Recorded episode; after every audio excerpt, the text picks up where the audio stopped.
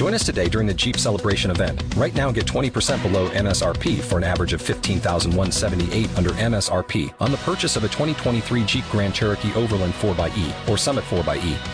Not compatible with lease offers or with any other consumer incentive offers. 15,178 average based on 20% below average MSRP from all 2023 Grand Cherokee Overland 4xE and Summit 4xE models in dealer stock. Residency restrictions apply. Take retail delivery from dealer stock by 4 1. Jeep is a registered trademark.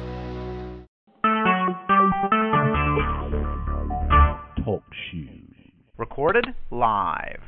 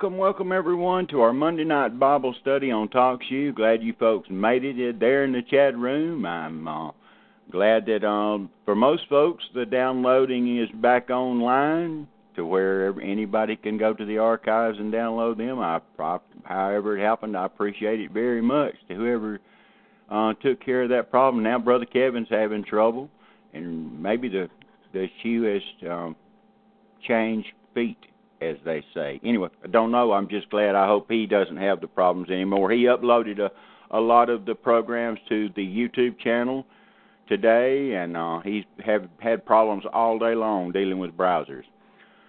But uh, anyway, I'm going to do something a little bit different to start the program. Um,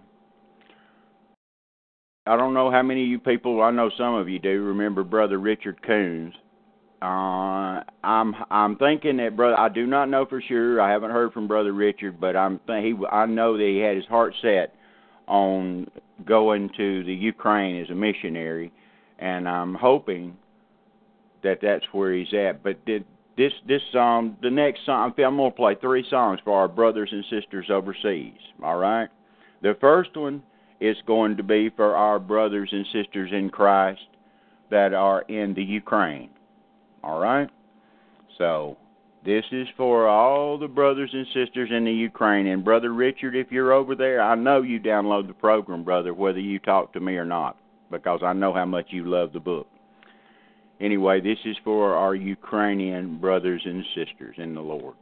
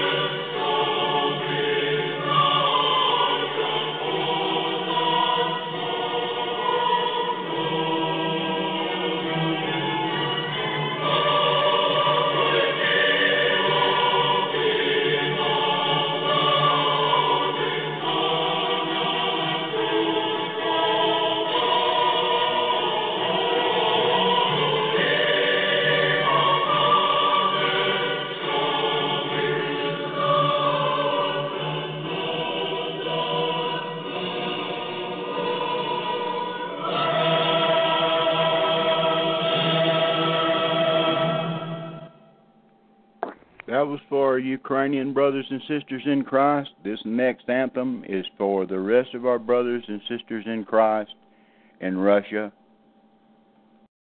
And I hope you enjoy this one. This is one of my favorite anthems, period. Um, this is just, I, I just, for some reason, it gives me goosebumps every time I hear it. Anyway, this is for our other Russian brothers and sisters in Christ.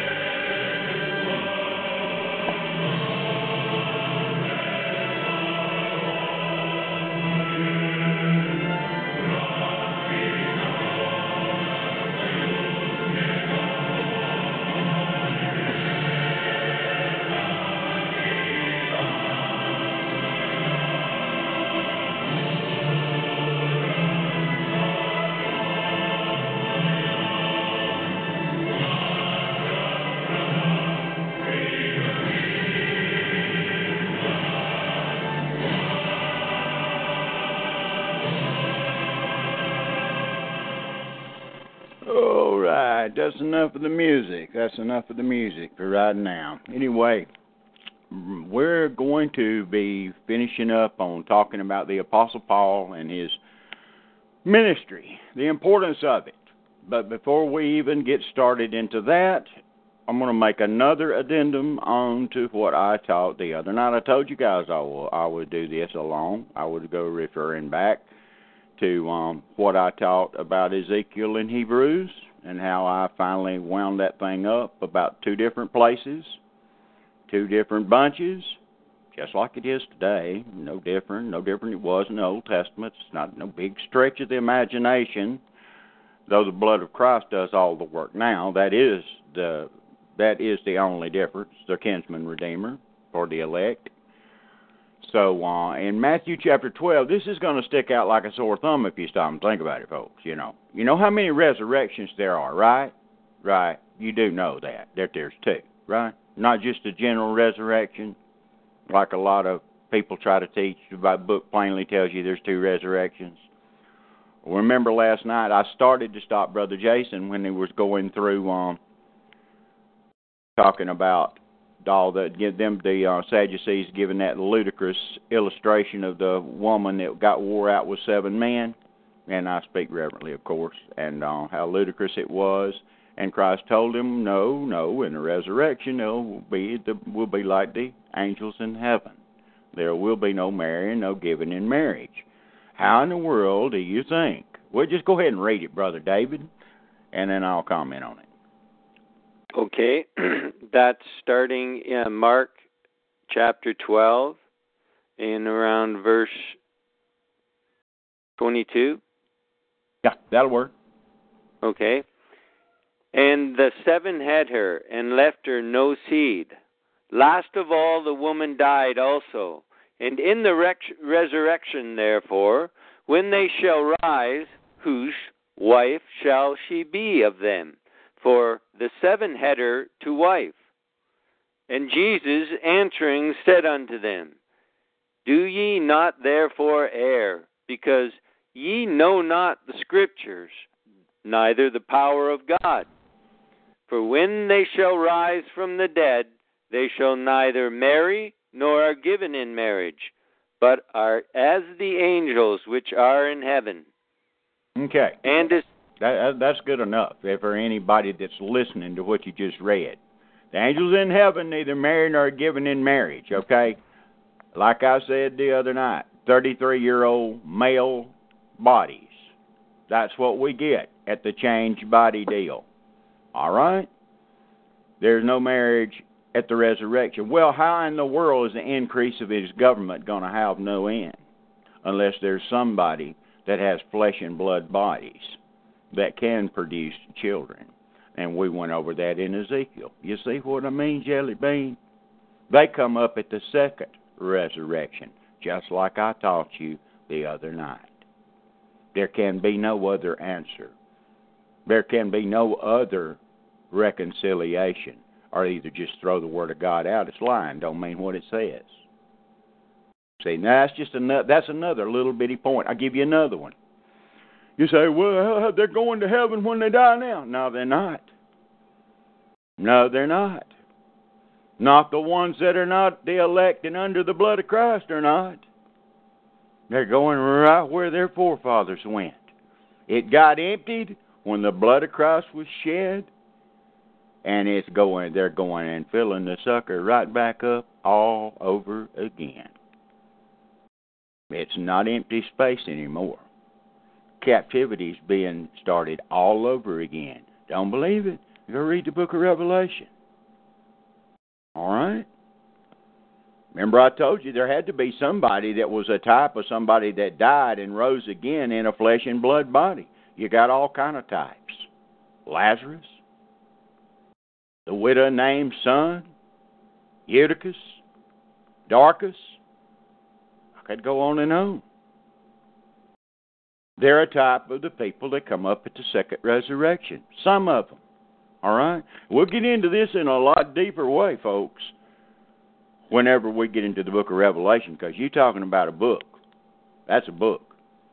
You ever wondered why it tells you that the tree of life is in in the first part of the book of Revelation tells you it's in in paradise, in the midst of paradise of God? You know why? You ever wonder why paradise is only mentioned three times in the Word of God? Huh? Do you ever wonder that? You ever check it out to see?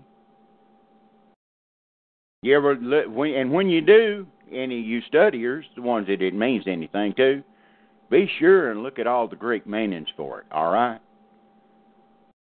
Because in Revelation 22, the tree of life is in the midst of the New Jerusalem in the city of God that comes down from God out of heaven. But in the first part of the book of Revelation, it's in the midst of the paradise of God. You want a division, you have to go to the Greek and make the right choice, like all translations have to do. You have to translate it in the context in which it appears. Ah, ah, all the Greekers don't they don't want you to understand that fact, do they? That's why I explained to you the context always determines what the word will be. All right? You cannot strictly go with one meaning or the other. The context will discern, determine the meaning. And then it winds up with the human heart. You see what I mean, Jelly Bean? It's a matter of choice. And if the heart's wrong, the choice will be wrong. And if somebody's under the control of somebody else other than the Lord, their choice will be wrong. See, it's a lot deeper than a Strong's Concordance, folks. See, but you got to think like that. You got it's got it's got to be the way you approach the book. Turn to turn to Psalms chapter 12, brother David. Y'all hear me always spelling out this W R D S, words, words, words. You always hear me screaming about that. Well, let's go back to the favorite Old Testament. See what David had to say about it, okay? Okay. Starting verse, at you're down around verse eight, or I think it's nine and ten, or eight and nine, where it says the words of the Lord. Okay, there's eight verses. The words of the Lord, uh, verse six. Read it for Psalm 12, verse 6. The words of the Lord are pure words, as silver tried in a furnace of earth, purified seven times. Thou That's shalt not, keep whoa, whoa, whoa, whoa, whoa! Just a minute now. Did you hear what he just said? You see, there's a, there's a whole theological humdinger right there in the first, in between the comma and the start of the sentence. Okay, purified seven times. All right. Oh, that that that'll go. That you you could spend the next six months studying that and still not have all the answers. Now watch what he says next. Thou shalt keep them, O Lord. Thou shalt preserve them from this generation forever. Now, did he lie or did he tell the truth? You be the judge. You be the judge.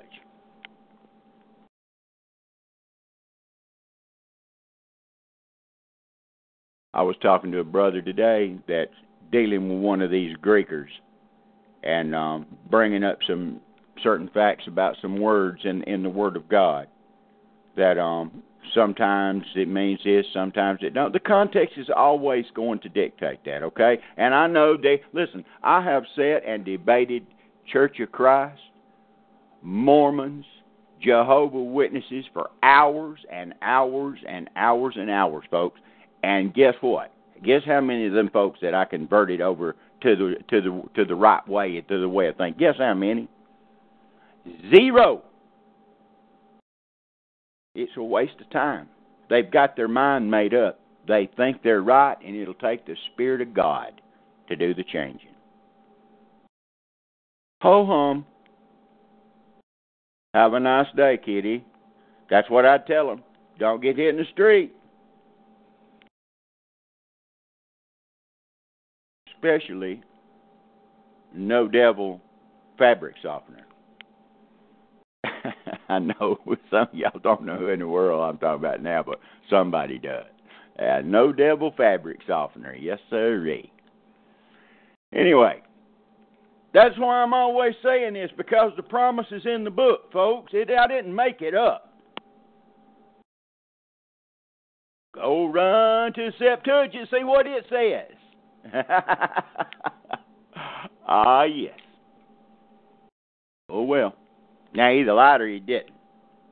All right? I've told you folks from the very beginning that the context, I, get me again, the context of the King James Bible contains the preserved words of God. That's what I taught from the very beginning. I said the context contains the pure words, preserved words of God, protected down through time to bring them to every swinging soul under the sound of my voice.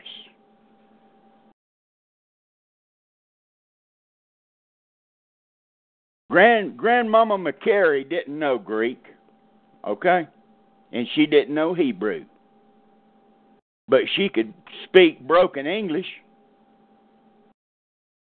I wonder who got the biggest. I wonder who when the when the rewards come out at the judgment seat of Christ, who's going to get the biggest rewards? Grandmama O'Carey, uh, Grandmama O'Carey O'Reilly, you put the name in there. That didn't have a third grade education, but taught herself how to read. But she obeyed what she read and believed every word of it. I wonder when the when the when the, the one armed bandit, and I speak reverently, Lord, comes down at the judgment seat of Christ. I wonder who's going to get the greatest rewards, her or Spirio Zodhiates or Dr. A. T. Robertson. And Dr. A. T. Robertson could quote the New Testament in Greek. Okay, never led a soul to Christ a day in his life. Barely could find John three sixteen in an English Bible. Couldn't tell you even what it meant hardly, but he could quote a uh, Greek New Testament. One of the greatest Greek scholars of our time. Folks, I wouldn't mess with them. I would just tell them what the Lord's done for me and show them and walk away from them. But hey, if that's your calling, that's fine. That's fine. If that's what the Lord's calling calling some folks to do, that's that's great. That's great.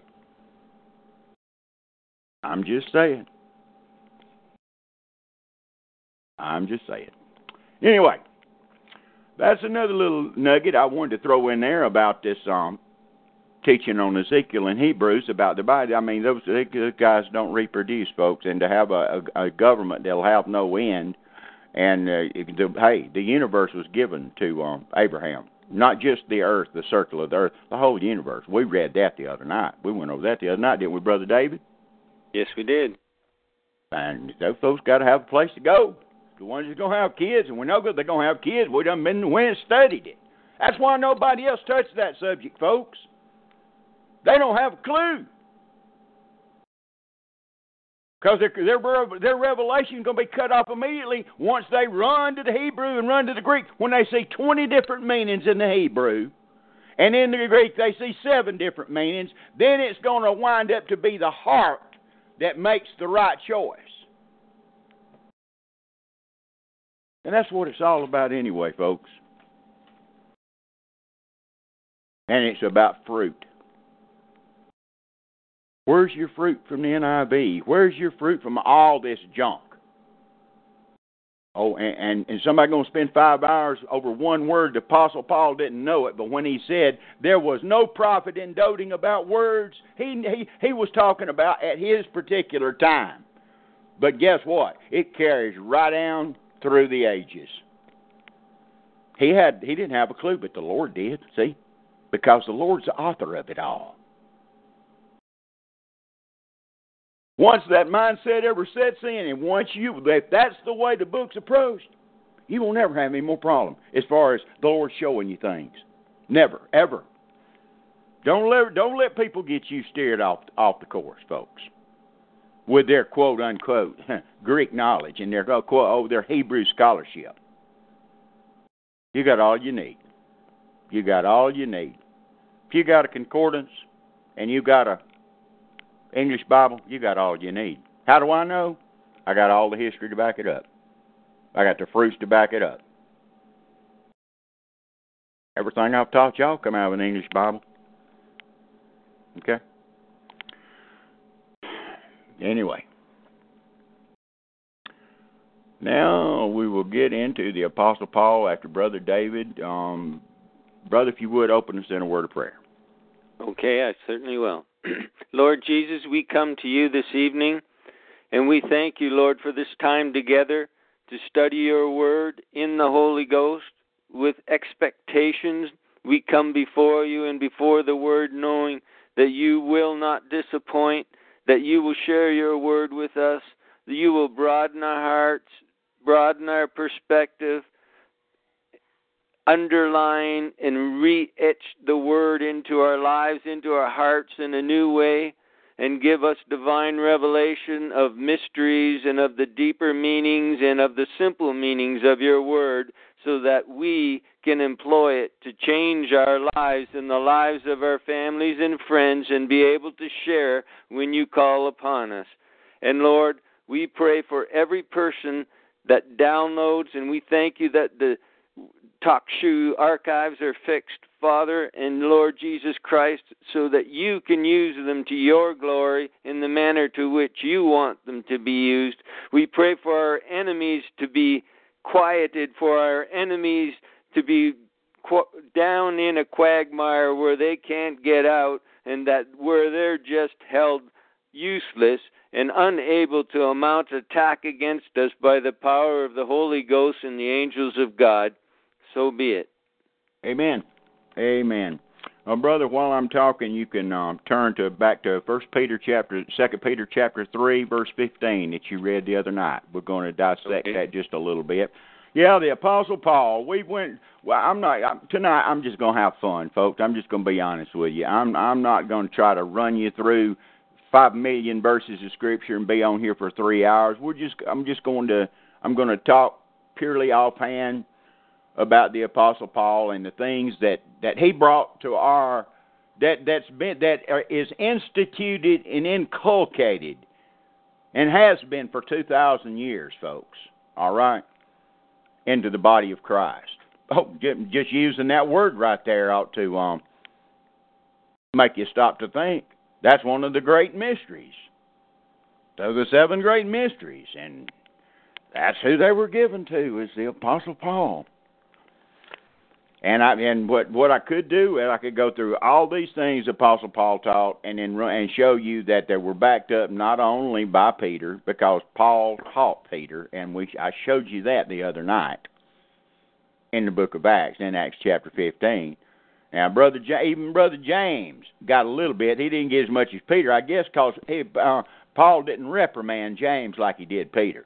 You know, Paul had to reprimand Peter real hard, like because the old fisherman was acting hypocritical. See, see, and, and folks, there, there's all kind of comedy in this book if you'll let it be alive. All right. It's not just black words on white piece of paper. See, that's that, that. If I could ever instill anything into you folks' minds and hearts, with just my the way I teach, would would this book would that the Spirit of God would make this book come alive to you. All right. There, there, there's all kind of stuff in this book. It controls the universe. It controls the world whether the world likes it or not. Everything the world's going to do is in the book. God requires that which is past. There's nothing new under the sun.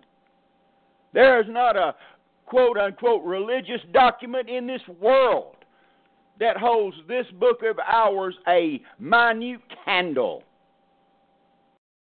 There he is on that old hobby horse again talking about that Bible. You better believe it. Because I owe my salvation to what came this word being preached out of this book. I owe my 42 years as a Christian and what I've learned and my ability to try to in my weak feeble way impart that unto you. I owe it to this book. So why shouldn't I defend? It's like my mother. If she was alive and somebody talked bad about her, I'd slap them upside the face, you see. This book's like my mother to me. It's like my daddy to me. It's like Jesus Christ. You know, He is the Word of God.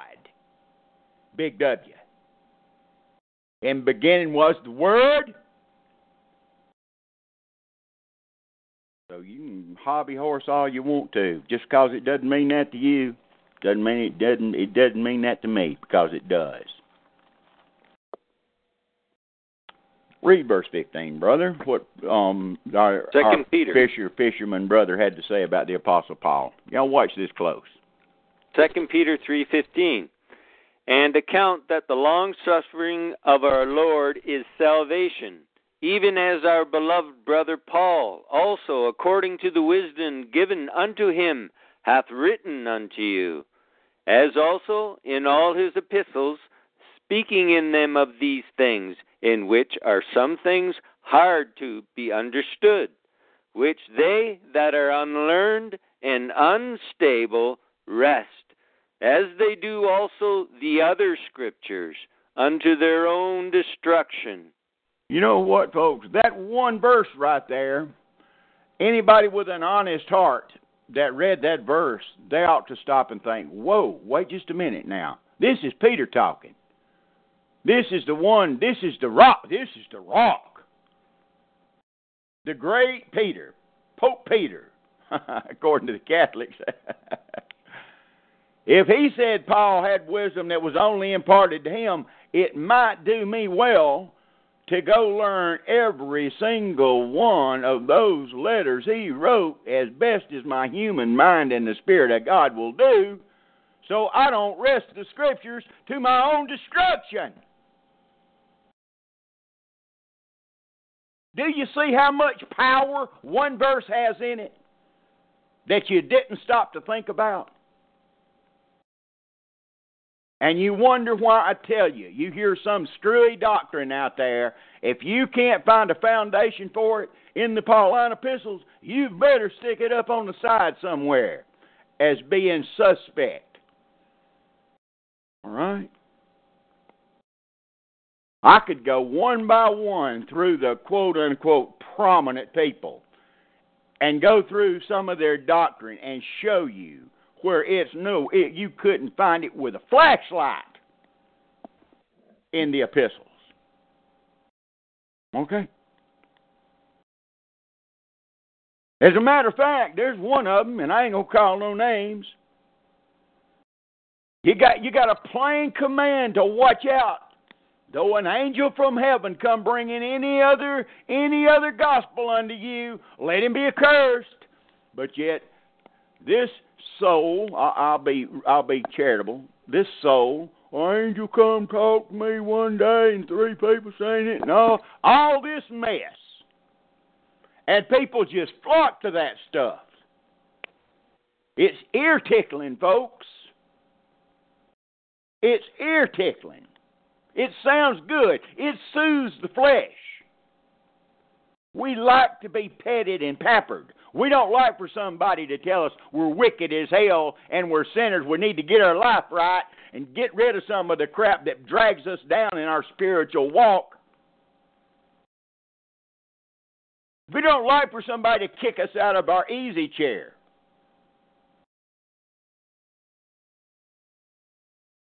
And let our butt hit the ground on a stack of rocks. We don't like that. Because that's the flesh, see? It don't like to be told it's wrong. The wisdom given unto him, as he wrote in all his epistles, which Peter said himself, hey, they're hard to be understood. If they're hard to be understood, how much extra time should you spend in them? You one, you reckon that you ought to spend a little extra time in them, you reckon?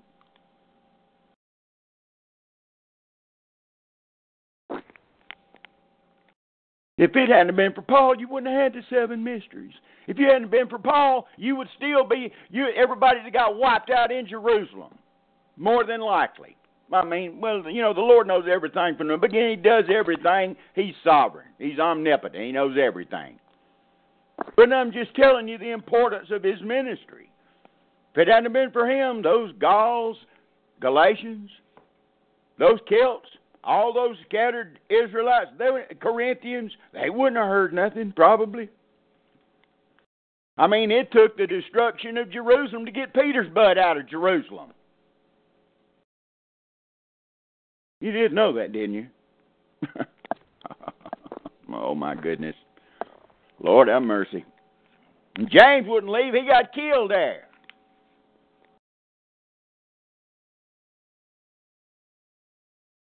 You don't think about that kind of stuff, huh? To give you a greater appreciation for the words that we do have, that the Spirit of God saw fit to give us and preserve for us, because He's the one that preserved. He's the one that did the preserving, not us, not man. The Lord did it. because he promised you he would. Okay? How would you know about Christ dwelling in you if it wasn't for the Apostle Paul? How would you know that you had an indwelling Christ in you? And how would you know that you were you the you you elect Israelites were sealed to the day of redemption if it wasn't for the apostle Paul? Ephesians chapter 4. How would you know about being selected? How would you know about your position before the foundation of the world if it wasn't clearly laid out in Ephesians chapter 1, verses 1 through 4? And for that matter, the first 26 verses. Yeah, I know Peter mentioned something about it in First Peter chapter 1, but like I told you, he wasn't talking nothing, none of that stuff in Acts chapter 2.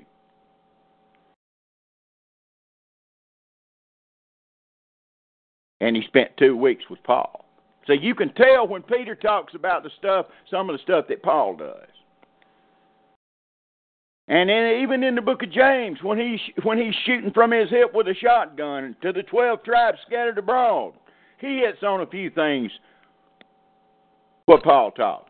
And in his own way, he gives Paul slant on faith without works is dead, being alone. Paul said the same thing, just in different words. See, people like to slam Paul. If it wasn't for Paul, you wouldn't know the right position of the law in our life now under grace. If he hadn't laid it out for you in Galatians. You see, the ones that don't understand it, where do they wind up? Right back with the feast days and the new moons and the Sabbath days and all that stuff that Paul plainly tells you they're for a, they're a shadow of things to come. And now let no man judge you in meat, drink, or in respect of a holy day, of the new moons, or the Sabbaths, for they are a shadow of something to come. And we went back and went into Ezekiel, and we found that shadow. And we found out when it's going to come, see?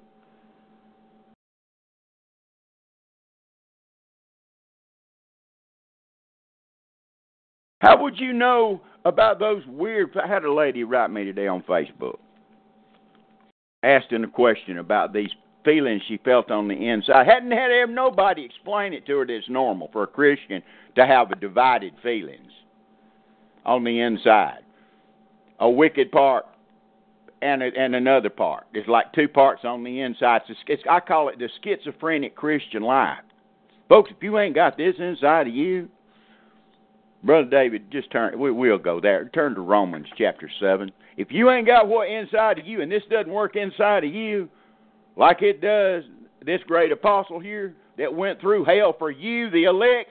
We read the other night. That's ever all the things he suffered. He suffered for the elect's sake. uh, see how it fits. If this ain't going on in you, there's a problem. There's a problem start reading at verse 15, brother, and read to the end of the chapter. And I'm not going to, I'm, I'm, I'm going to try not to stop you. Okay. Romans chapter 7, verse 15. For that which I do, I allow not. For what I would, that do I not. But what I hate, that do I. If then I do that which I would not, I consent unto the law that it is good. Now then, it is no more I that do it, but sin that dwelleth in me. For I know that in me, that is, in my flesh, dwelleth no good thing. For to will is present with me, but how to perform that which is good I find not. For the good that I would, I do not, but the evil which I would not, that I do. Now, if I do that, I would not. It is no more I that do it, but sin that dwelleth in me. I find then a law that when I would do good, evil is present with me. For I delight in the law of God after the inward man. But I see another law in my members, warring against the law of my mind and bringing me into captivity to the law of sin which is in my members. O wretched man that I am, who shall deliver me from the body of this death? I thank God through Jesus Christ our Lord. So then, with the mind I myself serve the law of God, but with the flesh the law of sin. See, if you didn't have that confession from this great apostle right here, you wouldn't have you. And so nobody tells you this in Romans seven. I done heard them. All right. Because, you know, they'll try to explain it away under some asinine bunch of junk, try to change the words. Folks, Paul is explaining to you the answer to this is the spiritual circumcision of the soul and the spirit away from the flesh. The answer is in Colossians chapter 2. I've been over it mucho times. The putting off the body of the sins of the flesh of Colossians chapter called the operation of God. You wouldn't know about spiritual circumcision. You wouldn't know how in the world could God seal somebody to the day of redemption though they continue to sin in the flesh. You wouldn't understand that. That's why people have trouble understanding it, because they don't understand the rest of the doctrine that backs up what Paul says. They think he's lying when he says, Who shall lay anything to the charge of God's elect? They'll say, Oh, yeah, but all that stuff, but, but, and it'll be something they don't do. Every single time, it'll be a heart problem. How come everybody everybody else out there can lose their salvation but them? Huh? How, how come they'll always tell you, try to take you over to Hebrews, Hebrews 6, Hebrews 8, and try to show you can lose your salvation. I mean, Hebrews 10, try to say you can lose your salvation, but not them. They'll never tell you how you're supposed to get it back, though, see? Because that would be like sacrificing Christ over and over and over again, you see? You see what I mean? If it hadn't been for Paul, you wouldn't know that. James sure didn't talk anything about it, neither did Jude. As far as that goes, Peter just hinted on it a little bit in the first few verses of the first chapter.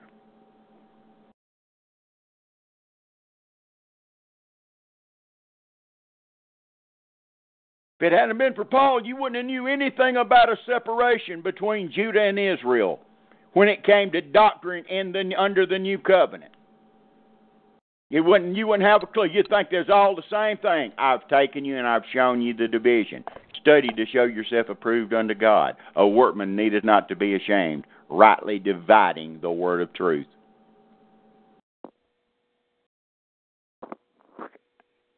You wouldn't have a clue about it. You'd be like the ones that don't have a clue about it, where they wind up and how they act and the reason for all the consternation, all the Paul bashers, all the Paul haters, and the ones that don't even claim to hate him don't know him, don't understand him, don't understand what he's saying because they can't put his doctrine together. They wrest the scriptures to their own destruction.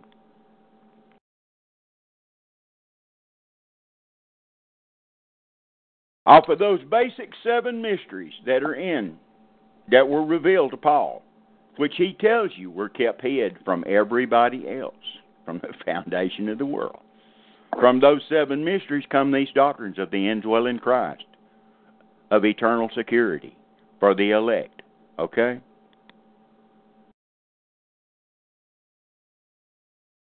The daily walk in Christ. Reckon yourself dead to sin but alive unto Christ Jesus. Present your body a living sacrifice. You wouldn't know none of that stuff if it wasn't for Paul. Peter don't tell you that.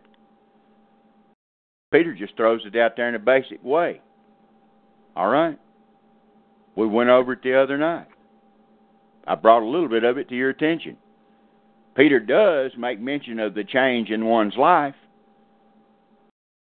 But like I said, you know where he got it.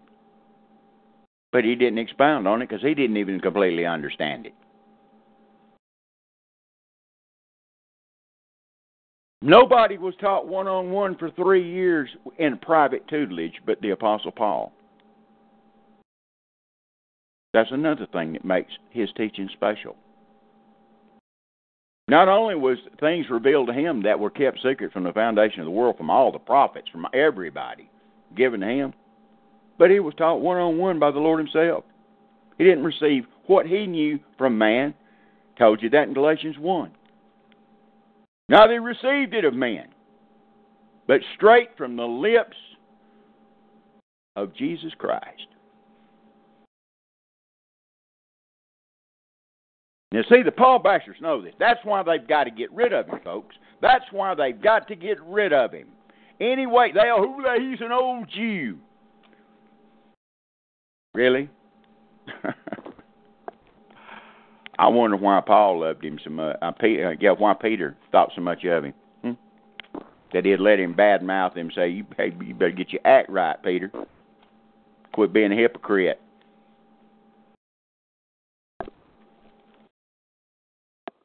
Quit trying to tell these um scattered Israelites that they got to live by the way the Judeans live, and then whenever and then ever whenever the Judeans come down from Jerusalem, you separate yourself from from the scattered Israelites that are done turned pagan, and, and separate yourself from a hypocrite. That's the reason he jumped his case. Read Galatians. You might want to read it sometime, folks. Find out what I'm telling you is true. Okay, I'm not making not a sap sucking thing up.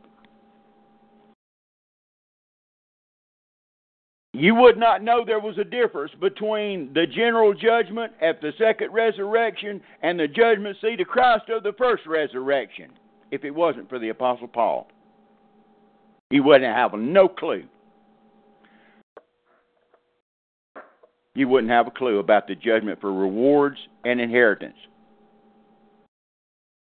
Not one solitary clue would you have. Oh, you could now that looking back, looking back into Malachi, you could you could piece. Oh, that must be what Paul's. Yes, that's exactly what Paul's talking about.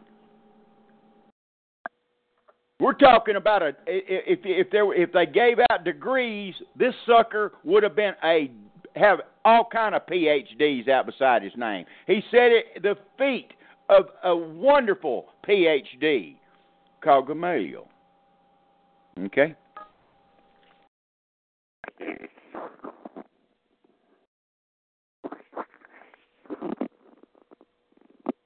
You wouldn't have a clue about your rewards and inheritance. Contrary to anybody else in the New Testament, you would not know that what that your works, if they if they were bad, would be burned up and you'd suffer loss, but you yourself would be saved because you were sealed to the day of redemption. You wouldn't know that if it wasn't for Paul.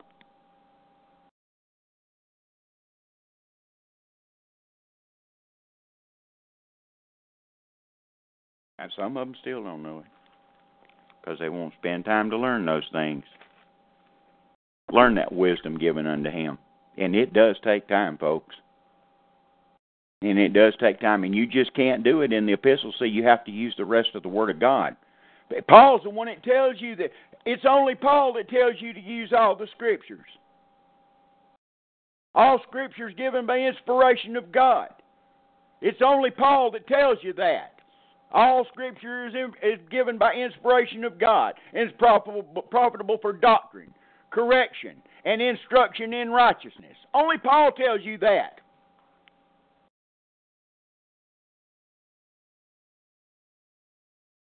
Paul's the only one that gives you some words in red letters that the Lord spoke that not a thing you won't find anywhere else in the Word of God. And that's in Acts chapter 20, verse 35 that the Lord told him when he taught him personally. It's better to it's, it's more blessed is he that gives than one that receives. You will not find it anywhere else. You find it with the Apostle Paul. It's only through the Apostle Paul you realize spirit baptism, in contrary to water baptism. If it hadn't been for the Apostle Paul teaching us that by one Spirit are we all baptized into one body, We'd be back in Acts chapter 2 thinking that water baptism saved us. But Peter finally got it right and told you it was a figure in 1 Peter chapter 3. Because Paul straightened him out.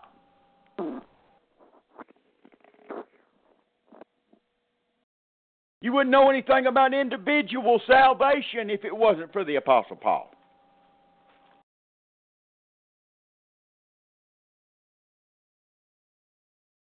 I can. It, it's you, you could go on and on and on and on. You would know nothing about the changed body, that mystery of the changed body. We which are alive and remain shall be changed in a moment, in the twinkling of an eye. You wouldn't know that. You wouldn't even know when it's going to take place if it wasn't for Paul.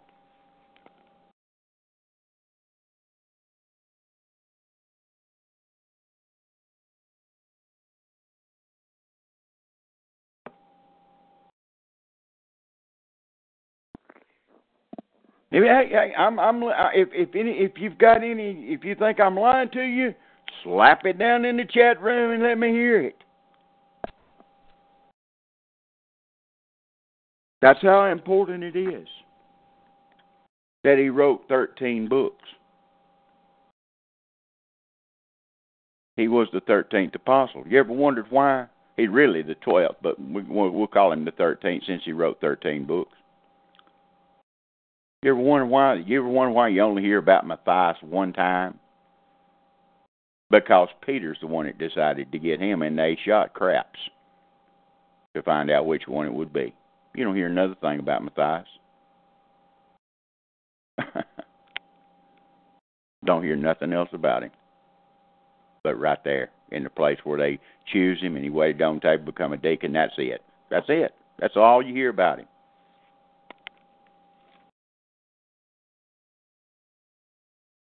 How come from Acts chapter 15 from the time the Apostle Paul's called out and after Acts chapter 15, how come the rest of those 28 books in the book of Acts is about the Apostle Paul?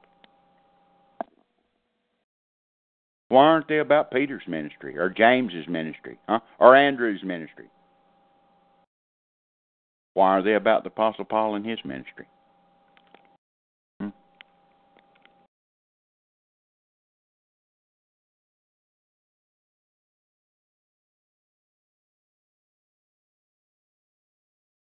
Starting to get a handle on why it's important. You're starting to understand now why, since the very beginning, I always I gave you the that one little cliched clue. Always bounce off this false stuff, that all this stuff that you're hearing out there, bounce it off the epistles. Okay. Do you know anybody else that that said, "I have not shunned to declare unto you all the counsel of God"? Do you know anybody else that said that in the New Testament? Closest thing to it, the Lord told you in the book of John that the Holy Spirit would teach us all things and show us things to come. Show did you hear it? Show us things to come. All right. But you got to have him in you before he can show you anything.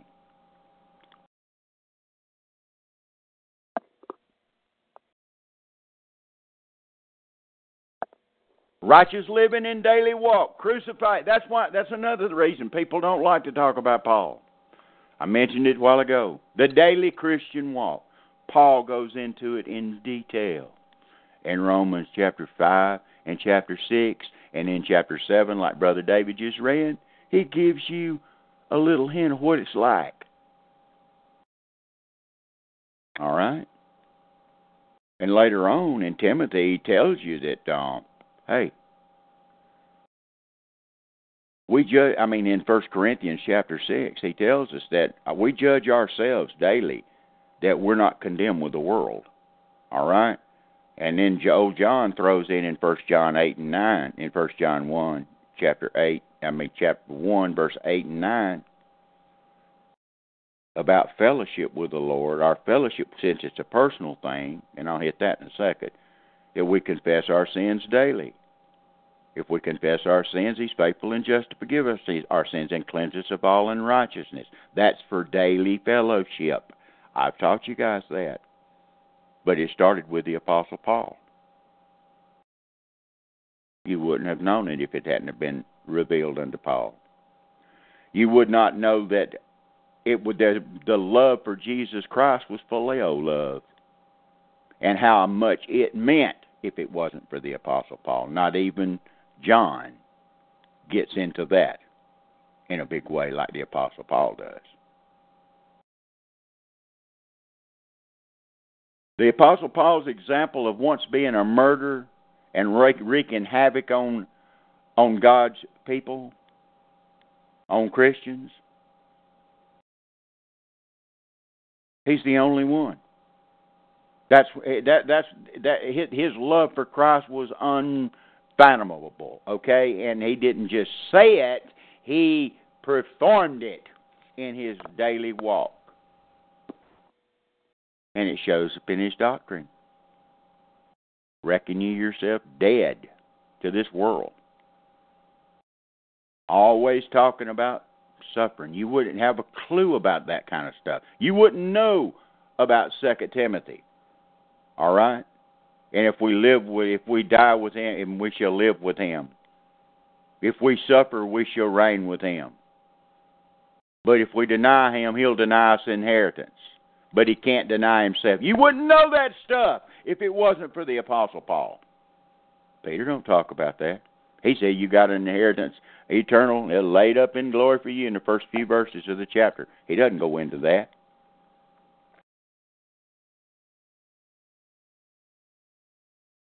So you stay in Deuteronomy and Exodus and Numbers all you want to because it's wonderful, it's fantastic, and we're going to be spending time in it when we get there.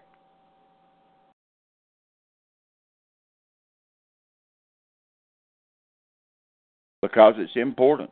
Deuteronomy chapter 28 and 29 shows you the judgment on our country right now for turning our back on the basic parts of the law that are go went nowhere.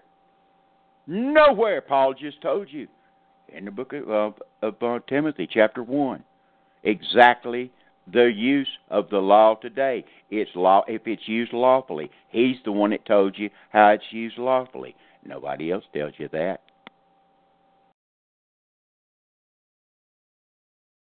No, they want to argue about they want to try to get you off on some Greek word or some Hebrew word that's ambiguous with about 20 different meanings. And they want it to mean what they want it to mean so they can prove something that's contrary that, that you can take five other doctrines or five other words that means exactly what those doctrines are trying to teach and blow it out of the saddle.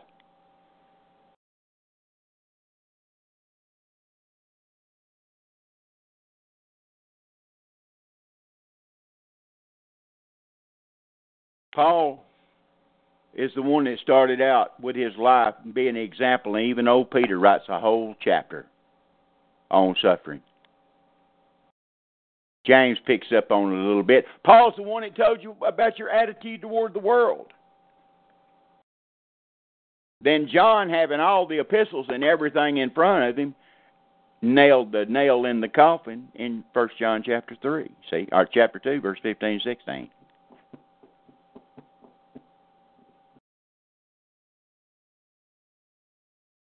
And you folks wonder why I say what I do about the Apostle Paul.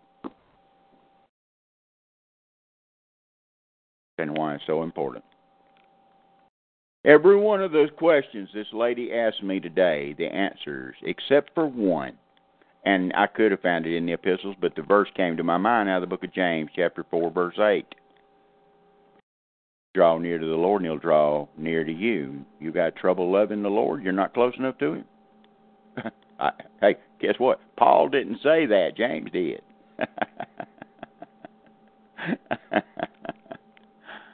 James chapter four verse eight, along with a little some more stuff. It's awful poignant. But every one of the answers this lady had, the question she asked, every one of them was in the epistles. Every answer she had was in the epistles. How to treat the the Negroes and the Jews how how the, the the like I said, the feeling on the inside, that profane feeling, that's the word she used, the profane feeling on the inside, and about our people. Every answer, every one of those answers were in the epistles.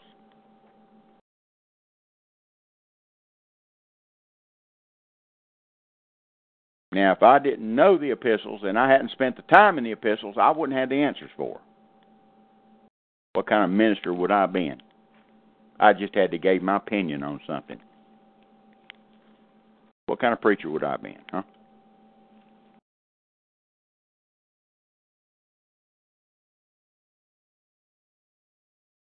Brother David, you got anything more thing you want to say? Uh, about Paul, no, it's it's very good. You've laid it out very well. It's very clear. If it wasn't for, it, yeah, I'm, I'm glad you just said what you. It just triggered something in my brain, brother. That's the reason iron sharpeneth iron. Eh, you would know, you would not have a clue about what Isaiah is talking about from Isaiah chapter 25 to the through the rest of the book about the righteousness of God if it wasn't for the apostle Paul. you wouldn't have a clue. Peter don't talk about it. James don't talk about it. Why is that?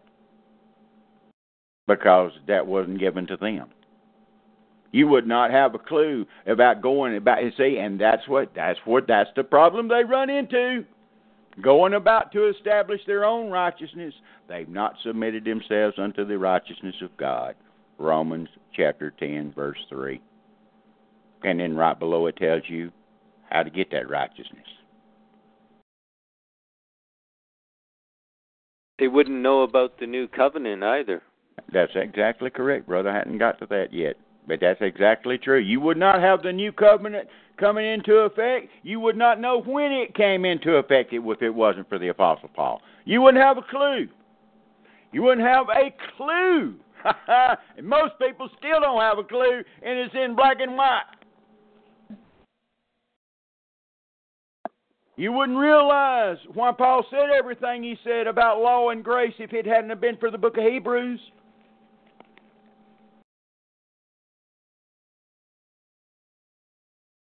People still be going to feast days and all kind of stuff. They'd still be doing individual sacrifices. They're gonna get a chance. They'll get a chance again. They will. They will. We read. We went over it for three hours the other night.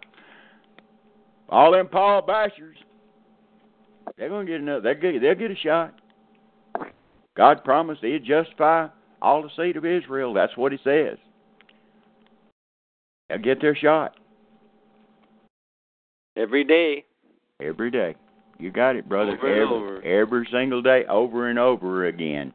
Over and over again. You see why I warned you guys so many times in the past you don't want to be in that bunch. I don't care how white they are.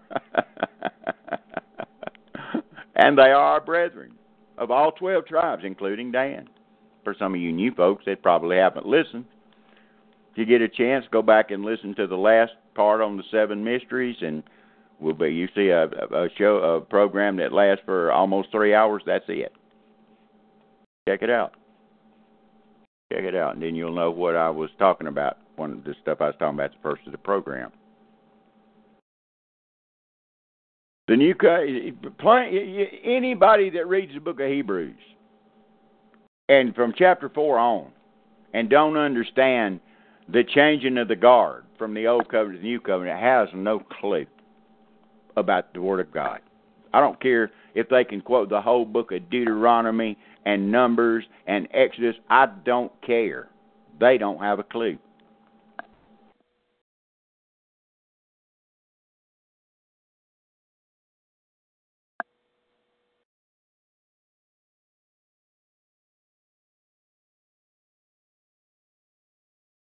Don't let somebody drag you back when dealing with them. Don't let them drag you back. Okay, now, I heard something else today about these people that try to teach that the that the Father only created us and didn't create the other races. Folks, if you was with me I, when I taught you Genesis 1 and 2 and the first part of 3, I got that out of the way. All right? You realize once you take that stand – that when it tells you in Colossians chapter 1, that's all without exception. All right? Revelations 4:11, all without exception. John chapter 1, all without exception. Hebrews chapter 1, all without exception. And you remember me teaching back through the epistles when I would say, now listen, sometimes all all is with exception. It means not all without exception, but all with exclusion. You have to check the context to know what it is. But do you realize once you take the stand that God is a liar, you you immediately are forming another creator in the universe. You did know that, right? Any of you people that try to say that God did not create the other races, you've made somebody else that can make something from nothing. Therefore, you are you are you're saying there is another God. It may do you well if you go and serve that God. All right, and instead to quit trying to claim ours, who said plainly that He made all things without exception, and without and without Him was nothing made that was made. That's individuals, humanity. That's ever. Go look it up in your Greek. The word's passe in the Greek. The word all in Hebrew and Greek in your Bible is used almost 3,000 times. The context will determine whether it's all without exception. Common sense sometimes, like when Paul when Paul was talking about Trophimus, he said, "When such and such comes to you, he'll bring into your remembrance all things. Well, he didn't mean he was going to tell you how many hairs was on Sitting Bull's head at the at uh, when he was fighting against Custer. That's common sense. You see? No, no, they'll, they'll grab you in. They'll pull you into one little place they can find. Okay? And try to tell you, oh, see here, it don't mean all all the time. When the other doctors where it does mean it all the time, shoots down what they're trying to teach you. What they're trying to, the, the point they're trying to prove, the other doctrines where it does mean all without exception, shoots what they're trying to teach down.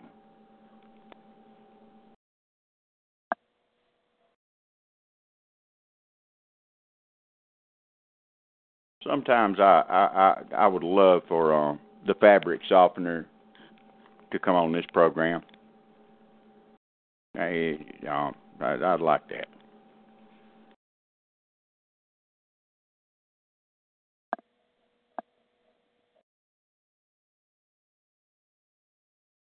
You wouldn't know there were three heavens if it wasn't for the Apostle Paul. You would have no clue. You would not know what kind of armor to wear. You would not. You'd be still out here trying to run down every uh, seed of Satan and, and cut his head off if you didn't know that our warfare turned spiritual and not carnal. If it wasn't for the Apostle Paul, you wouldn't know what kind of armor to put on if it wasn't for the Apostle Paul. You wouldn't know to pray without ceasing if it wasn't for the Apostle Paul. You wouldn't know that if you didn't have a phileo love for your Savior you were in you were walking on shaky ground. First Corinthians sixteen twenty two. You wouldn't know about agape love if it wasn't for First Corinthians chapter thirteen. You'd just see it mentioned a few times where it says fervently love this and that, love your brethren, you know, a few, few times here. And what the Lord had to say about it. And Paul all Paul's doing all Paul's doing is taking the Lord's words when he brings that stuff out. He's telling you what the Lord's already said, but he's driving it home, see. Because the Lord from Matthew into Mark, and we're going I've been telling you, I'm telling you, been telling you and trying to bring it to your attention. He's trying to let them all know there's something new coming. Done that since the very first five chapters in the book of Matthew. And see, then, then somebody drive. Well, that wasn't written, folks. It don't matter now. You know, in in First Corinthians chapter thirteen, it says, "If there be tongues, they shall cease. If there be prophecy, it shall vanish away. If there be knowledge, it shall pass away. But when that which is perfect is come, then that which is in part shall be done away with.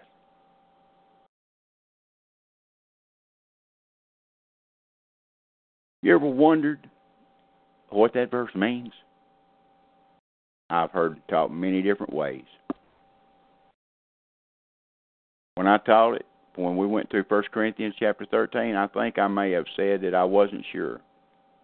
I think I told you the different ideas about it. But the more and more I think, the more and more I think about it, I think Brother Jack, Dr. Jack Hyles was right. The completed canon. I think Dr. Jack was right. Dr. Ruckman didn't even believe that, okay? Dr. Jack Hyles did. And what's going on out there in the body of Christ today, the way everybody's fighting and dividing over this little over word here and a word there, no unity whatsoever, I believe it more and more that he was probably right. You ever wondered why those martyrs? I've mentioned this before. I, I folks, I talk about so much, and I, I'm going to tell y'all this while I'm just having me a good time tonight. When you're hearing the reader read, like Brother David or Brother Jason, and they and you hear me, because I don't do nothing on this program by chance. All right, when you hear me make a little mm mm, there's something there, folks. You better tag. You better write a star by that verse. You better write a star by that chapter and go. If you're a studier and you're searching, you're seeking the the will of the Lord and you're seeking out His book, you better make a star by that because there's something. I'm just not stopping and going to spend two hours on it. When you hear me talk about something or preach for two hours, I'm not joking.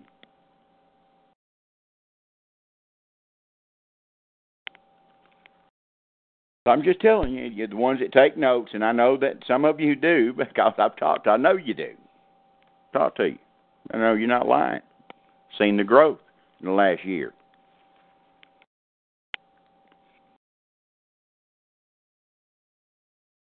But that, that's what you wouldn't know if it wasn't for the epistles. Would now, now, after hearing just this much, and there's about ten other things. If, if, if after just hearing this much, couldn't you please, please, please, brothers and sisters, I'm asking you, could you please tell me for what reason could there possibly be that somebody would not spend an inordinate amount of time in those epistles? Give me one good scriptural reason.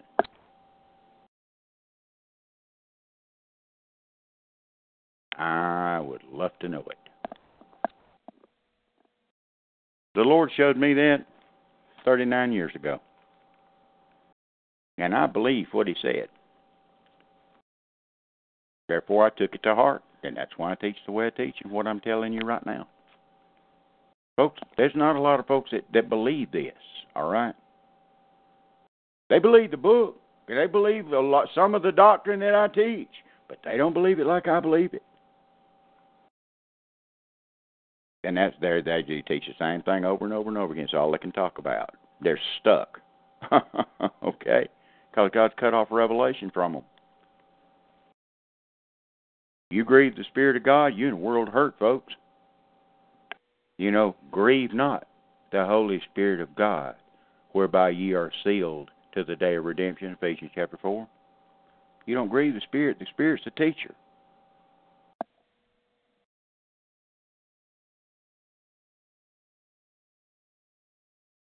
You got to think about this stuff.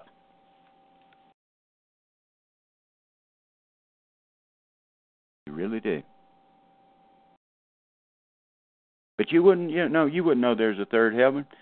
You would be like some of those other people. I think, oh, there's just one heaven, and the rest is just outer space, and and um, and the rest, you know, they they, they don't have a clue.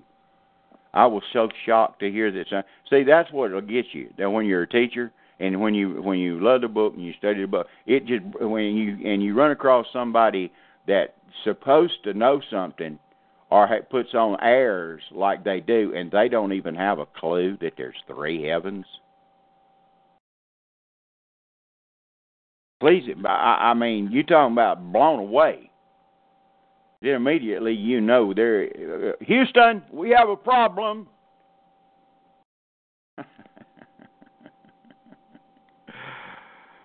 Oh my goodness.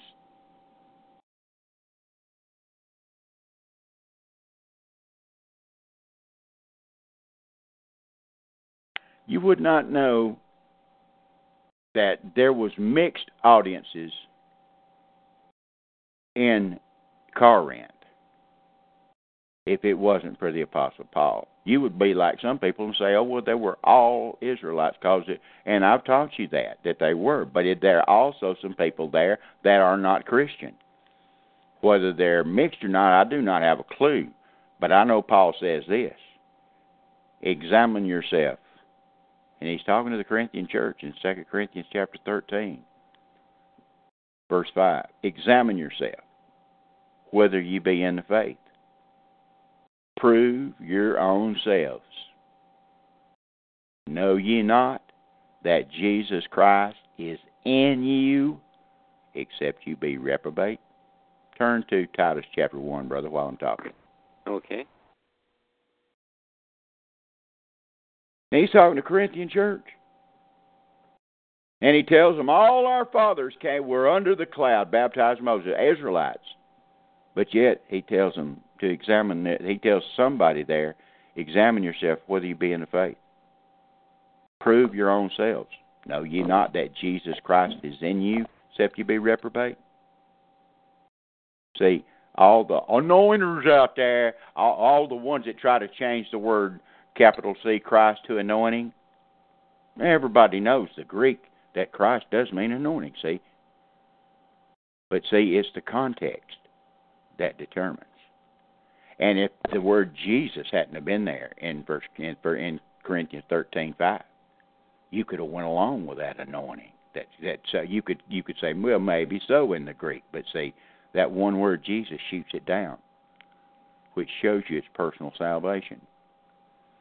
And it shows when Paul talks about receiving Christ, receiving, that's what he's talking about then you start understanding.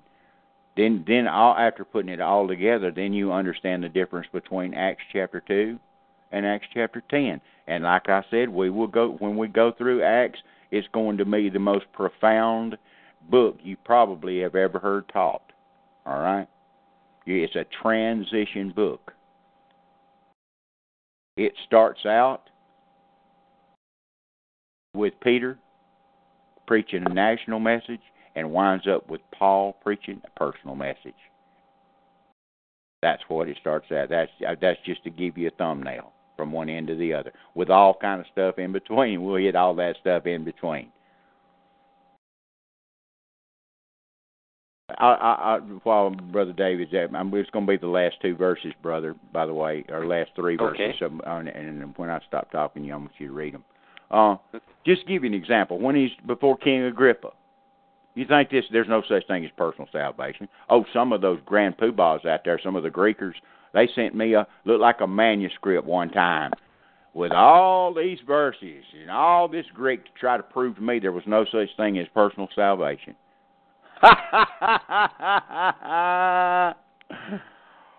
Not only were there about um a hundred wrong a hundred Greek errors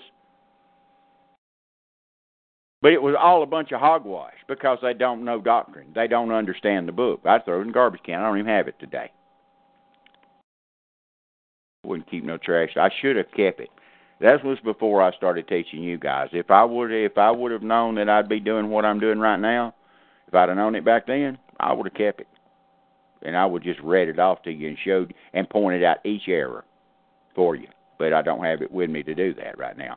But there is a place that you can uh well, I'm not going to go there. Anyway, let's see what um Paul says about these brethren over uh, in Crete, brother. Uh, in Titus chapter one, I want you to I want you to read those last two verses. I posted this today on Facebook. This goes right along with examine yourselves, prove yourselves whether you be in the faith. Know you're not Jesus Christ is in you, except you be reprobate. Let's watch it. See how important this fruit is. I, you hear me talking about. Let's see how important this daily walk is to bear that fruit of Galatians five against the fruits of the flesh, of the first part of Galatians, that you put up against the fruits of the spirit down there in the last part of Galatians five. Okay, brother, read those last few verses. Titus one fourteen, not giving heed to Jewish fables and commandments of men that turn from the truth. Unto the pure all things are pure, but unto them that are defiled and unbelieving is nothing pure, but even their mind and conscience is defiled. They profess that they know God, but in works they deny him, being abominable and disobedient, and unto every good work reprobate. See how important those works are, folks? Old James says, faith without works is dead. Being alone. And it is. Practically it is. Ain't nobody going to listen to you talk about the Lord if you haven't got any works to show for it. So why in the world would I listen to a bunch of Corinthian identists ain't got to work for nothing? Except reprobates, dividers, lawyers, Greekers. Why in the world would I listen to any? What, what they going to show me? And it ain't got nothing to do. I'm in Christ. I have His righteousness. According to them, everybody's got it.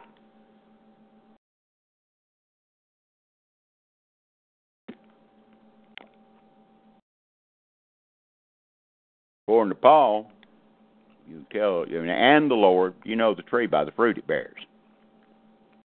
Whether it's a vine tree or not, it makes no difference.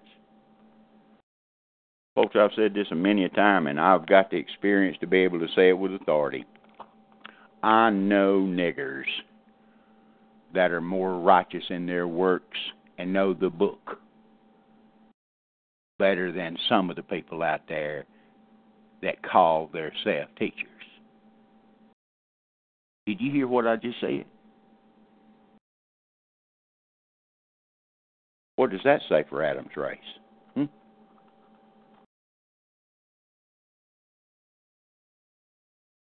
I had a whole congregation of them. I know some of them is pastoring churches now. Their own people that will not race mix, that know it's an abomination to God. Mm-hmm. Yeah, sure do. Could take you to them right now.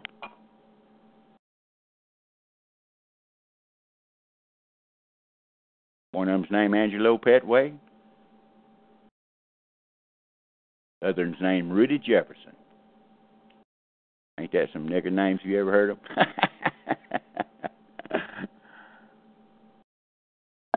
they could walk circles,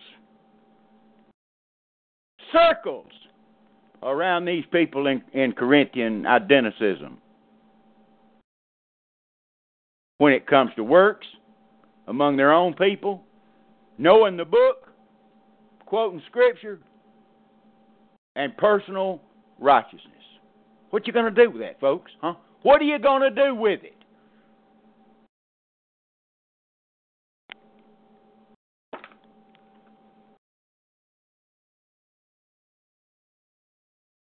Deny the Lord and say, by the fruits you won't know? Huh? Is that what you're going to do? Deny the one that bought you? You're going to deny the Apostle Paul that suffered all that stuff for our, our sakes, for the elect's sake? Is that what you're going to do? Understand, the reason I'm bringing this point up, you know way I feel. You know I'm thoroughbred racist in the eyes of the world, okay?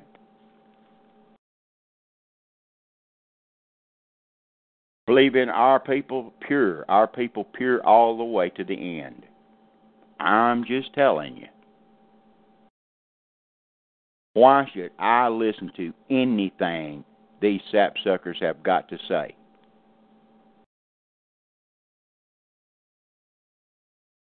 Brother Wesley Swift and Brother Bertrand Comparet had better spiritual sense. And I don't want to hear somebody try to pull out one thing that they said out of context of what they said. I've listened to both of them stuff.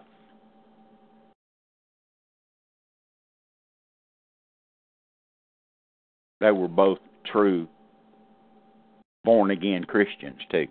Okay? born again as of First Peter chapter one, verse twenty-three, and chapter three. That born again, and born from above as well, like you are if you're elect. If your skin ain't white, you ain't elect. You're not part of no elect. Period. It only comes from Israel. It's not. It's nowhere is it associated with any other race. It's only associated with us, from the old all the way through to the new, folks. That's why you make a separation and a division.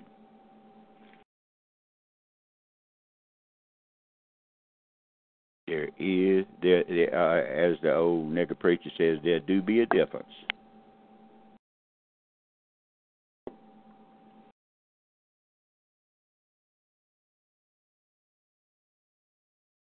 You folks really need to think about this stuff that I've talked about tonight. When dealing with other people about certain words or this, that, and other, what is going to bear fruit? You need to think about this. What is going to bear fruit in you? Will it please the Lord Jesus Christ? Everything you do, you need to think, would the Lord do this? Does it please the Lord? Is it according to His revealed word to me?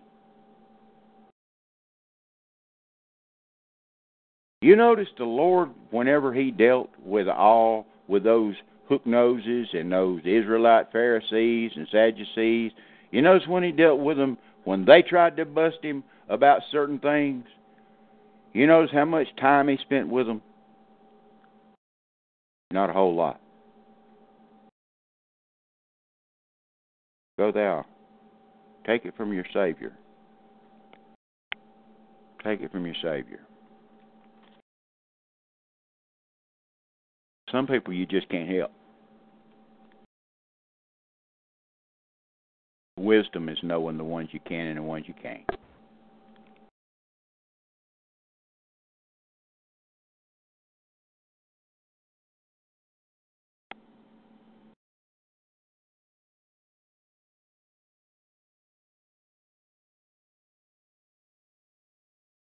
Any, I want you, if folks, be, be feel free to write anything in the chat room, any question you've got, shoot. This is the time to do it while I'm having myself a good time. Okay. Not while I'm in the middle of a chapter. we had one earlier um, from guest six that that's not necessarily about the subject, but they asked if um, do you guys do prayer requests. Oh, absolutely. Yes. Amen. Hallelujah. Yes, absolutely. And then she goes on to say, I know one woman who is near death from cancer and another woman undergoing a dangerous transplant, but do not know their names. That's the Lord knows who they are. Yes, sister, absolutely, absolutely. They will be. Uh, Brother David, write that down. And as a matter of fact, while you're writing that down, Brother David, I want you to also pray for Brother Kevin's aunt also. All right? Okay. She has cancer as well. Yes, right now would be a good time for prayer requests. I thank you, sister. Appreciate that very much. Absolutely. I thought I made I tried to make that clear a long time ago. I hadn't said much about it um lately probably, but yes, we'll take prayer requests. And another thing, we're going to we're going to take communion here in a few weeks, so I'm just warning you folks before beforehand if you haven't got you know a cracker and some grape juice or wine, whatever you want to use, I would be getting it up because we're going to uh, take communion on air here in the next uh, week or two. All right, brother Kevin will remind me since I'm so I'm so stinking forgetful, or brother David or brother Jason or somebody. But uh, we're going to take communion on air. But yes, sister, we'll definitely pray for those folks, and I've got it written down right now Brother David's got that part written down. Yep, sure will. Is there any other questions? Anybody got any questions about anything I've said?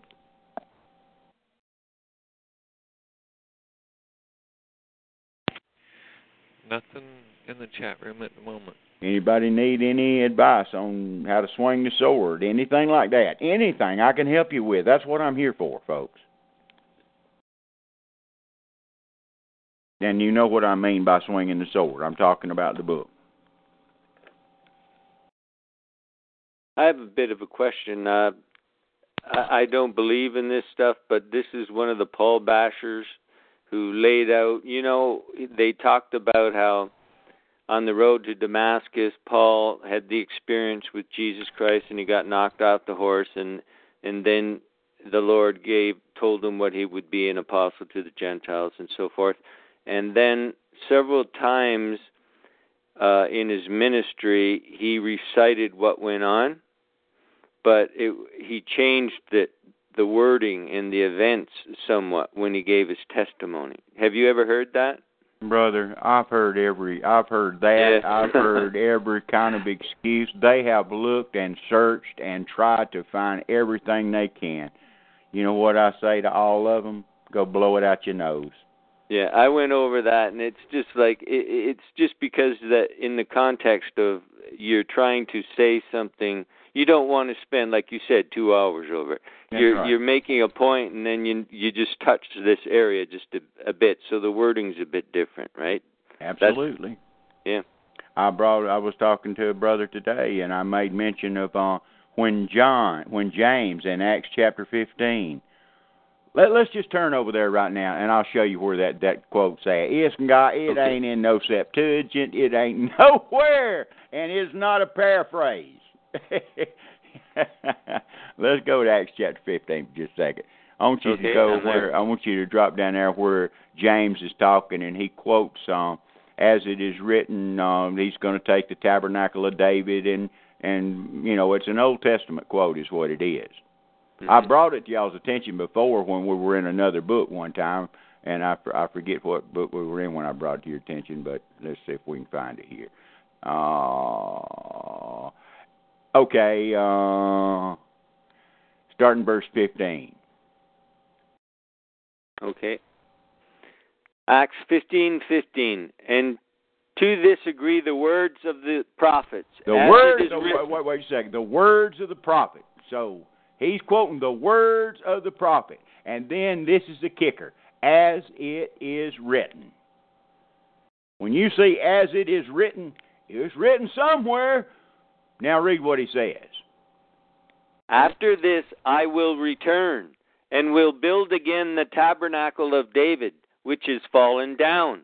And I will build again the ruins thereof, and I will set it up, that the residue of men might seek after the Lord, and all the Gentiles upon whom thy name is called, saith the Lord, who doeth all these things. Okay, if you any of you've got a Septuagint, you got a Septuagint handy, brother, and a cross reference. I forget where the cross reference is this for this song as it is written. I, I think it may be in Amos. I'm not sure, but I think this is a cross reference. This song cross references to Amos, and I may be wrong. My computer may not be working right in my brain. I can try here for a sec to get it. Um,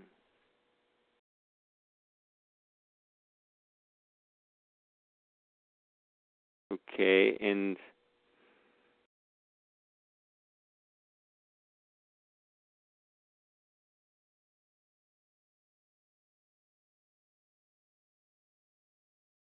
I think it's in Amos.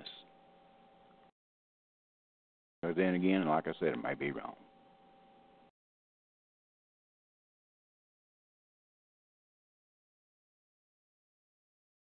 um,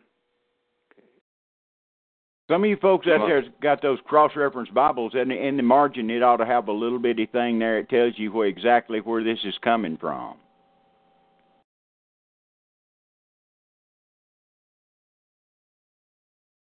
So which one is it exactly that we're cross-referencing here? Sorry, I was trying to find the Septuagint for a sec, and then I realized that's not what you want. Now, well, it, I want the Masoretic and the Septuagint to show you that it don't say no such thing in either one of them. That's what I'm trying to. That's what the point I'm trying to make. hmm And it's not a paraphrase because he tells you as it is written. That's the reason you know it's not a paraphrase.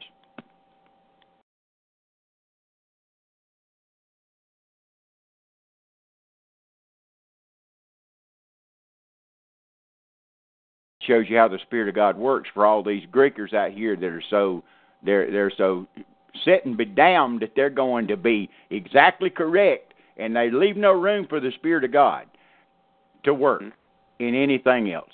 But yeah, anyway, brother David can't find it right now, and, and I apologize. It's off the top of my head. I cannot remember exactly which prophet it's in, but it, you can go look in your Septuagint or your Masoretic, and it is it's not as it is it's not as it is written in either one of them.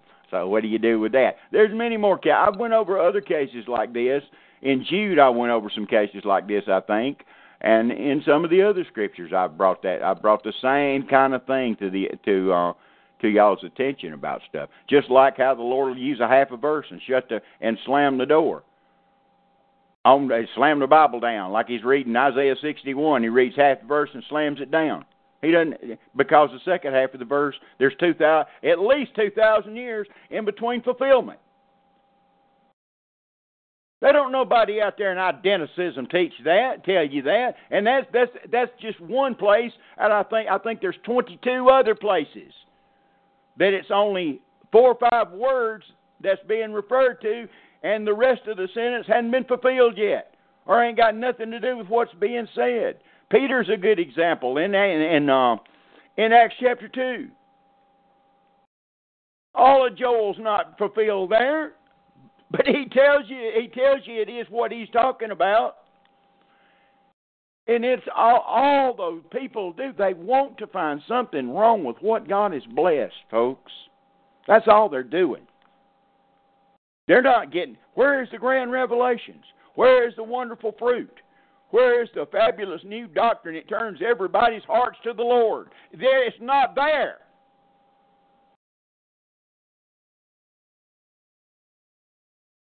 And if there wouldn't, if there wasn't so much division out there, and so many people trying to call attention to these upstart saplings that claim to be scholars, if it wasn't so much upstart amongst our people out there, I wouldn't hammer it all the time. I would never bring. I wouldn't even bring it up. But it is, and I know some of you people mess with that stuff, and that's why I do it. I wish I never had to do that. But I tell you one thing every doctrine that I've taught you out of the epistles, I don't care what Bible you use. Unless they've got whole verses and half a, half a chapters stripped out like one pervert does, then you then then it, it doesn't matter what you use. It's going to be there in any no matter which way you look at it, what Greek you use. Those seven mysteries will stand while the world's on fire. Okay? Man, I wished I could think of that. that that that prop, prop where that prophecy is at. Oh, gone it. You remember three pages of as it is written. Yeah.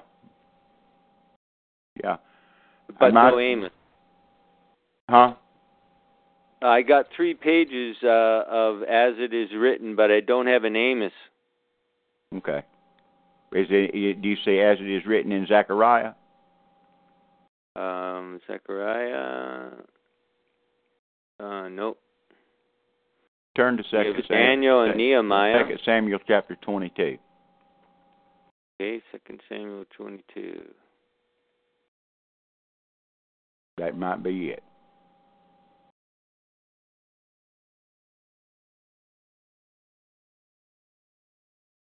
See if you scroll down okay. through there and see if you see anything about the tabernacle of David.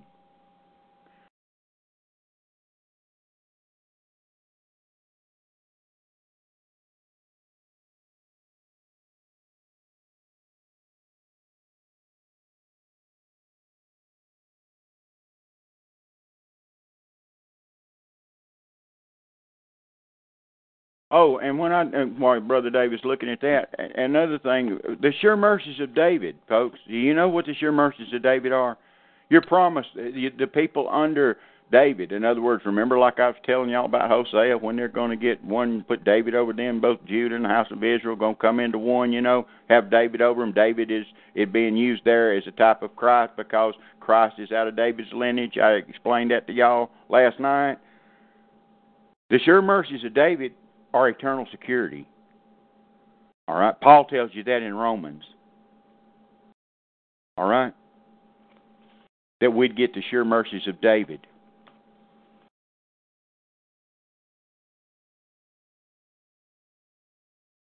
The elect do. The elect Israelites get the sure mercies of David. God never took the Holy Spirit away from David. David was worried about it, though. In Psalms 51, he says, Take not thy Holy Spirit from me. He took it away from Saul, folks, but that was the old covenant. That's when the spirit went right back to be with the Lord, but the soul went to Abraham's bosom. See, it all fits like a glove, folks. It all fits like a glove. That's the reason spiritual circumcision in the New Testament and sealed by the Holy Ghost to the day of redemption is so important for you to understand. You Israel elect. It's it's imperative that you get that down. You can take that one doctrine of spiritual circumcision, the operation of called the operation of God in Colossians two, and you can absolutely destroy anybody. I'm not I don't mean this in a bad way, but you can handle anybody out there that tries to tell you you can lose your salvation. There's a whole bunch you can lose, but salvation's one thing you can't. Not if you're you have, not if you're an Israelite, not if you're the elect from Israel. You cannot. You cannot. God don't pick bad folks, okay? And you were chosen from the foundation of the world. your free will comes in when it has to do with your learning process and your rewards. And I've done taken you and shown you that in Second Timothy chapter two so many times you're sick of hearing it. That's where your free will part comes in.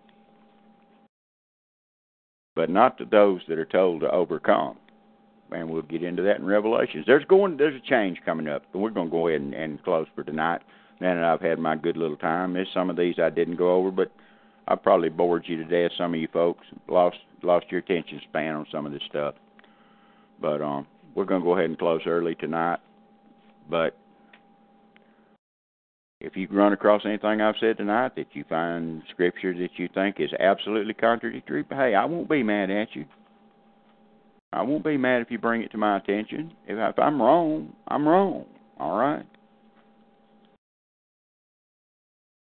If I'm wrong, I'm wrong. I'm I'm a man enough to own up to my to eat crow like brother Pete Peters said one time. I've had to eat crow many times. We're all in a learning process, folks. I just my calling just happens to be different than yours. That's all. We're all sinners saved by grace. And we'll this old flesh will sin till the day it goes in the dirt. And that inward man will keep growing and growing and growing as long as he stays in the book and obeys the Lord. Till we become that perfect man in Christ, like Paul talks about in Philippians chapter 3. That perfect man in Christ Jesus. Christ in you, the hope of glory. Us in him, he's in us. Great mystery. body of Christ is.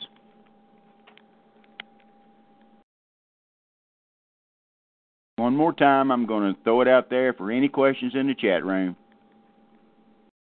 And then if there is no questions, we're going to cut it short for tonight.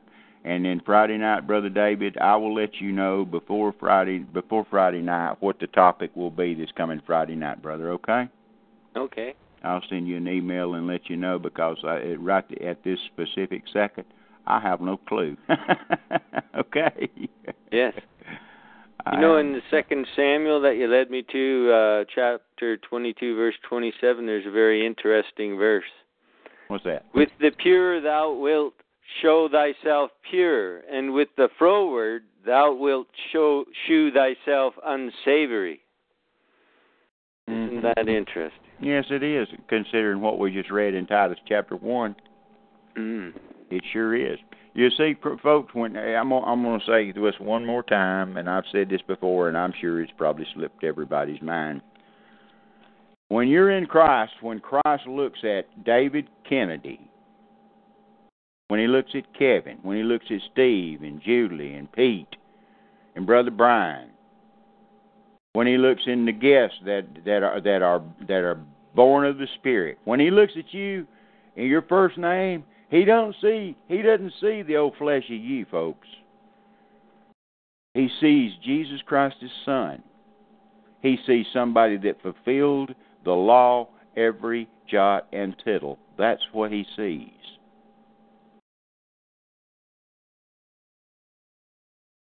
Sin, the the the scope of worldwide sin was done away with at Calvary. S I N. Sins are something that is committed in this fleshly body that are judged, supposed to be judged for fellowship day by day.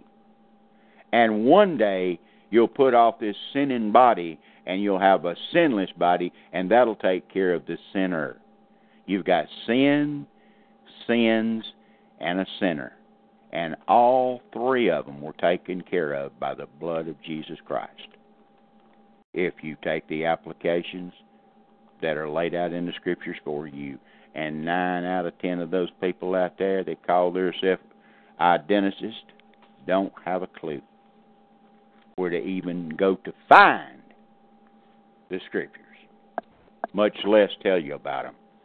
And one more thing, you would not have a clue about the promises of God. How could I forget that? And we know. Hey, you if it wasn't for the Apostle Paul's epistles, how would you know about all the promises? For our God is a my God shall supply all your need according to his riches in glory by Christ Jesus.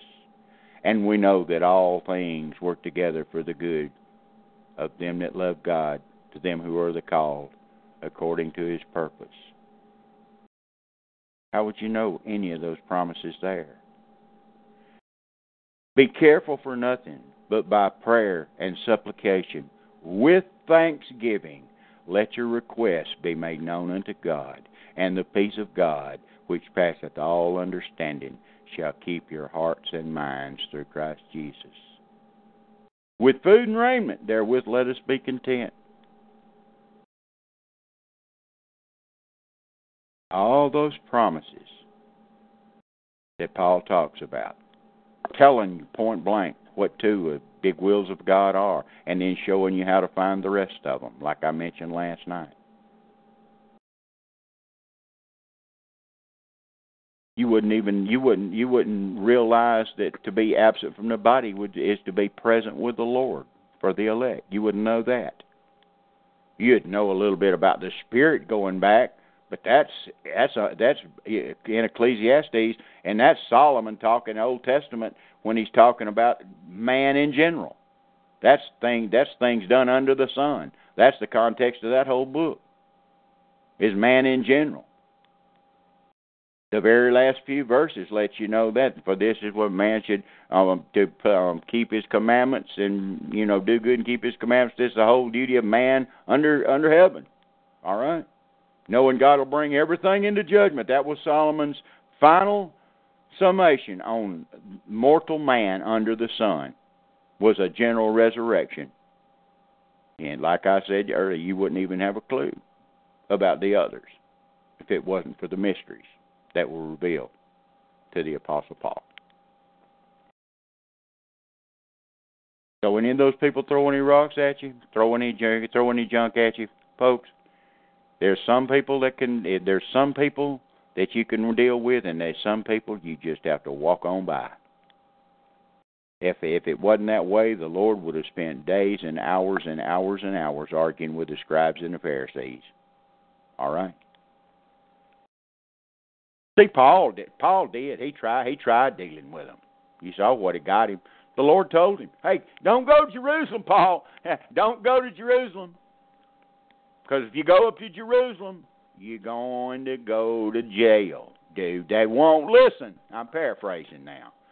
Even sent a prophet, Agabus, to prophesy and tell him the man that goes that wears this girl's going to be in bonds and then some other girls that were prophetesses during this period of time in Acts told him, hey, you don't go. Spirit of God told him not to go. What did Paul do? He went anyway. That showed you he was flesh and blood, just like me and you. Went against the direct will of God. And God took what was evil and turned it around for Paul's good and your good and my good. He got him to Rome. He would have sent him to Rome in a 747, but he wound up going by boat and shipwrecking in chains. He got there, though. All things work together for good to them that love God, to them who are the called according to his purpose. For though our outward man perish, our inward man is renewed day by day. While we look not at the things which are seen, but on the things which are not seen. For the things which are seen, folks, are temporal, but the things which are not seen are eternal. God bless each and every one of you that had the patience to listen to this old rambling redneck preacher today. And we'll meet back, Lord willing, Friday night and pick up a new subject. And Sunday night, Brother Jason will be with us, and we'll be in the prophetic chapter of Mark, chapter 13. Heavenly Father, thank you so much for your love. And thank you so much for that grace. Oh, that grace, Father. It wasn't for that grace, we would be in a world of hurt. Thank you for that shed blood of your Son. Thank you so much for that blood, Father, that covers us from all sin. We thank you that we can always go to that never ending flow, that we can plead that blood and confess our sins, you're faithful and just to forgive us our sins and cleanse us of all unrighteousness. Father, I pray you be with everyone that's in the chat room, the ones that's been there and left, the downloaders, whatever, Father. Anybody that listens to this, I pray you take your words, use them for your honor and glory, Father. For it's in Jesus' name we pray. For his sake and for his sake alone. Amen, amen, and amen. Good night, folks. Good night, Brother David. Good job. And we'll see you Friday night, my brother. And I will get, like, I'll get with you later on this week and let you know what we're going to do Friday night, okay? Okay. I'll be there. Okay, brother. Love you guys. Bye. Take care and see you Friday night, Lord willing.